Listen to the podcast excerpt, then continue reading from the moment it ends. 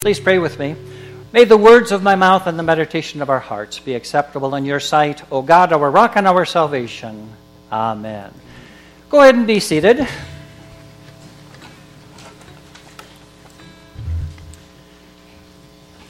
In William Shakespeare's play, 1590, 1600, something like that, the play Romeo and Juliet, at one point, Juliet asks a question and kind of answers her own question with these words What's in a name? That which we call a rose by any other name would smell as sweet.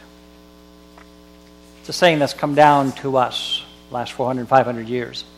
What's in a name? What's in a name? The sense of Juliet's question and her own answer is that a name isn't much. It's a collection of letters. You call something a rose, you may as well call it a tulip or a hyacinth or something else. What's in a name? Doesn't mean much. I'm not so sure about that. My sense is that names include a tremendous sense of significance, connection and affirmation and all that. Now, to be fair, there are some names that are shallow, strange, dare we say it, weird. Let me give you some examples. Back in March of 2020, two years ago, just when the whole COVID was as a pandemic rolling out internationally, a mother in India gave birth to a set of twins. The parents called one COVID and the other one Corona. Go figure. I kind of get that, but why would anybody tag any of their children with names like that. Elon Musk is in the news these days, right? Trying to stage a hostile takeover of Twitter. Well, Elon Musk and his partner were in, the, were in the news also, again, about 20 years ago, May of 2020. They named their new baby something like XA12. In fact, when they first named their baby, that AE thing was a symbol, and the state of California said you can't use a symbol as a name, and so they had to put it in Roman letters. Yeah, for my money, XA12 is about as weird a name as you can get. Now, there are some names that maybe not what you think they are, or even hope that they are. When I was about 15, 16 years old, I decided to find out what my first name meant. My first name's Stuart. And I thought, I knew it came from the highlands of Scotland, so maybe it referred to a strong, mighty chieftain warrior or something. yeah, not close, not even close. You see, Stuart is made up of two words, sty and warden. Now, warden is a gatekeeper, and sty refers to a place you keep livestock, like pigs. So apparently, Stuart means pig pen keeper. Hey, thanks, Mom and Dad. That's a name that'll make a teenage boy proud, right? Absolutely. Many of us are old enough to remember that great classic from Johnny Cash, right? Remember that one? A Boy Named Sue? Great song, still is.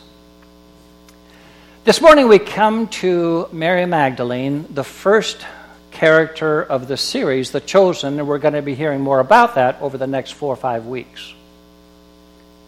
Mary Magdalene, two names that were gifted to one of the premier characters of the early church of the New Testament and now again in the Chosen series.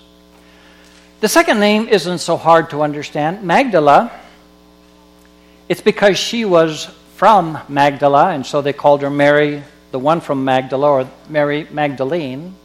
Magdala, a very prosperous city up toward the Sea of Galilee maybe 90 miles or so north of Jerusalem. You see, in the, in the time of Jesus, Mary was a common name. I watched an archived documentary about Mary Magdalene from National Geographic about eight days ago, and I learned from one of the presenters of that documentary that at the time of Jesus, as many as 50% of the women in Jesus' day were named either Mary or Mary Salome, Salome. Which means that if you were talking about Mary, and there's, there's six in the Gospels and another one in Pauline's letters, you kind of had to separate them. And so you have Mary of Bethany and Mary of Magdala, Mary, the mother of Jesus, and so on. That's the Magdala part. Mary, yeah, there's a little bit more fog about that one. There's no doubt that Mary is based on the Old Testament Miriam. Some of you remember the name of Moses' sister. Miriam might mean beautiful or loved, or it also might refer to the Hebrew word that suggests something bitter. Or maybe even it's something like a droplet of the sea, not much to go on there. Having said all that, names are far more than a sequence of letters, aren't they? Names communicate connection, relationship, affirmation, respect, identity. As Mr. Muehlendyke said, names are precious. I've, had it, I've heard it said, and, and I think it's true no matter what language you're speaking, the most precious word in any language is a person's name. Remember the theme song for Cheers?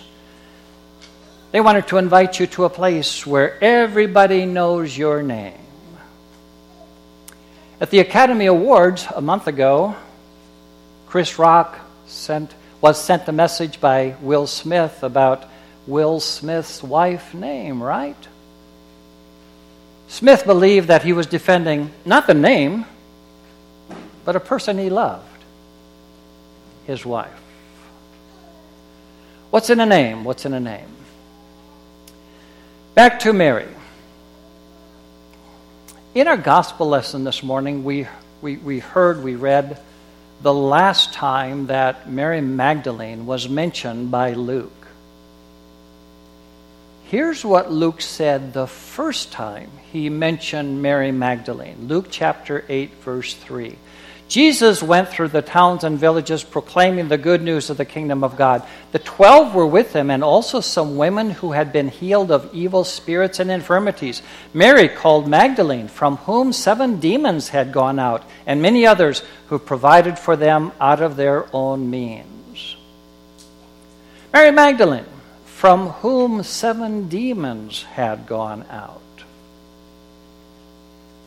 Many of you are aware of this in the ancient world, whether your study of ancient history or your study of the New Testament documents. In ancient times, people who were thought to have demons were ostracized, they were marginalized, they were hidden, they were avoided. Many conditions were thought to be associated and connected in some way with sin, that, that in some way somebody had sinned. Maybe it was the individual herself or himself, or maybe it was the person's parent. At some point, there was a sin, and that sin drove the good spirit out of the person, and a bad spirit, a demon, came in. Now, if you had, or were considered to have an evil spirit, a demon, Maybe your mom and dad would love you, but even that was not always the case. It was a brutal life, brutal life of isolation and misery. At same at some time came Jesus to Mary. And Jesus calls Mary, calls her out of darkness, and calls her into a relationship with him. Mary becomes a Jesus follower. Mary Magdalene. If I had known this in the past, I had forgotten it. But I learned again this past week that Mary was apparently one of a group of very wealthy women, independently wealthy women, maybe widows, maybe not, in the early church, who not only were Jesus followers, but were comfortable to the point that out of their own resources, they financially supported Jesus and the Jesus movement. I did not remember that. Independently wealthy. At some point, as a demon possessed woman with, with many, many issues, she went from a nobody to a somebody. Healed of seven demons. Now, it could have been seven demons, we can go with that for sure. But it also may mean, as the, as, as the word seven, as the number seven does mean in the New Testament. Just, just a person with all kinds of issues. Seven, seven demons, a whole bucket full, a whole bucket full of demons. She was healed. She was healed. And after her healing, she becomes a Jesus follower.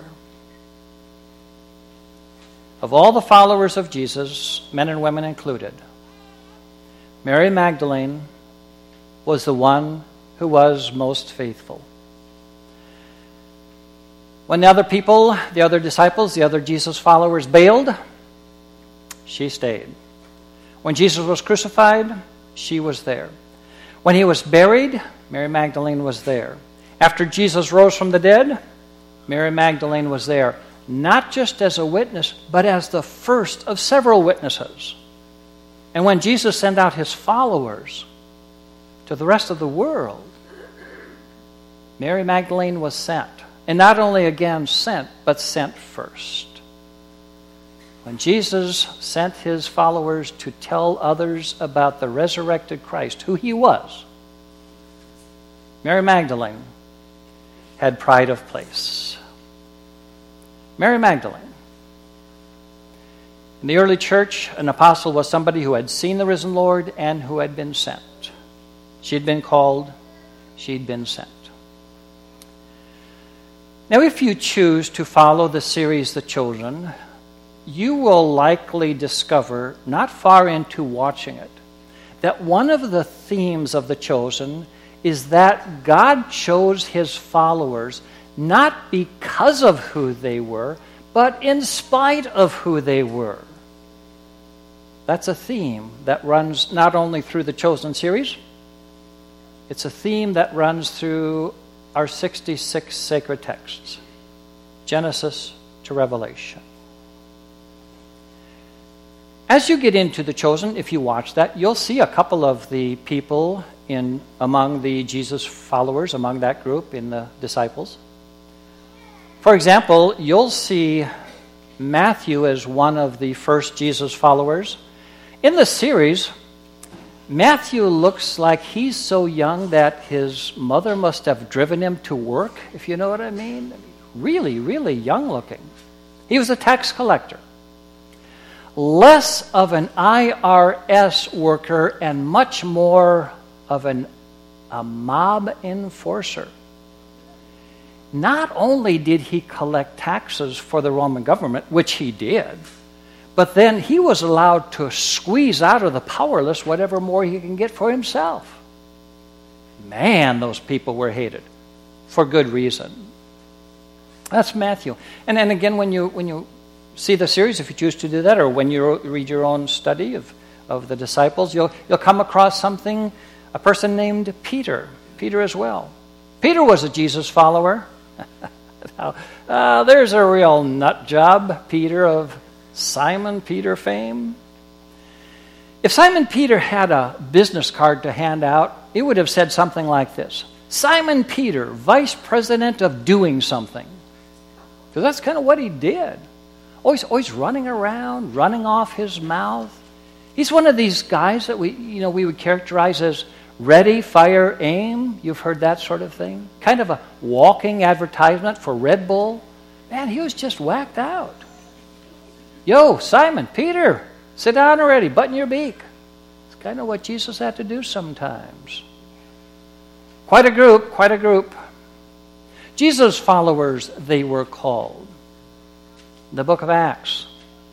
People of the way. People of the way. Many of them were nobodies. The ones we call the last, the lost, the lonely, the left out, and the little ones. Lots of those. But then there were also the somebodies, the influencers, the ones who made things happen, the people of means, the mission supporters like Mary Magdalene. And then there was a whole bunch of folks in between those two poles. And they were all followers of Jesus Christ. Lots of folks again. A theme of this series, and certainly a theme also of the New Testament, is that when it comes to the call to follow Jesus Christ, it's just about all about God and only a small, small bit about those called, including us, including us. Today, this Sunday, this weekend, we are one week past Easter on the Christian calendar. If we were to wind back the calendar, we'd have to understand correctly that Easter begins with Christmas. And Christmas begins with a name. In the economy of God, Joseph and Mary were privileged to birth a child.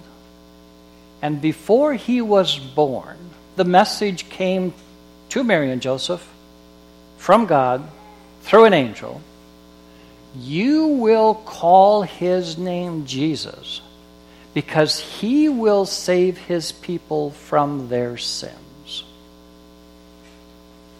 No matter how you pronounce it, some people call it Yeshua. It's connected with the Old Testament Joshua. That's a powerful name.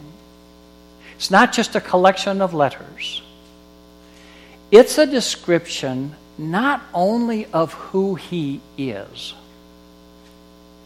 but it's a description of what he does. You shall call his name Jesus because he's going to save his people from his sins. Still does. Still does. Back one final time to Mary Magdalene. What do you suppose Mary Magdalene might have written if she'd been asked to write a promotional blurb for the first Christian Church of Jerusalem after Easter. I've seen these kinds of promotional blurbs for churches, and, and maybe you have too. Come to First Christian Church of Jerusalem. If you've got questions, we've got the answers. And then there's a whole litany of the wonderful things that a church has and a lot of things that church does and, and all that sort of things that all the sort of things that, that normally go in a promotional brochure. Would Mary have written that? I don't think so. I do believe that Mary of Magdalene would have written something profoundly different. I think she would have written something like the following, and let me customize it for us this morning. Welcome to Emmanuel Lutheran Church. We're not perfect, we're just forgiven. If you do find a perfect church, don't join it because you'll just ruin it. Here at Emmanuel, uh, here at Emmanuel, we're a group of Jesus followers who are about as screwed up as anybody else in your network of friends and relatives. Some of us are put together people. Hey, some of us are train wrecks. Some of us are whole in body, soul, and spirit. Some of us, like Mary Magdalene, are wrestling with our own demons. Some of us in our life have made mostly good decisions. Some of us have walked on the dark side of the forest. But we believe that we have been chosen by an awesome and grace giving God who invites us to walk with Him into an Easter future. We're on the way. We know where we're headed, and we're led by a Spirit who shines light on our path. We believe that you also are chosen. We would love to have you join us on the journey. Friends, I'd link up with a church like that. Absolutely would. For God's call to Mary Magdalene, for her becoming a somebody when she was a nobody, for God's call to each one of us, choosing us, calling us, yes, by name, for the blessings of 2,000 years of people who have confessed the name of Jesus Christ and for the blessings this morning we enjoy without number or measure, and so and for so much more. This morning we say, thanks, thanks, and thanks be to God. Amen. We are privileged now to hear from Reagan and Jacob, a couple of God's children, chosen and called, as they explain their faith in their faith statements. Reagan and Jacob,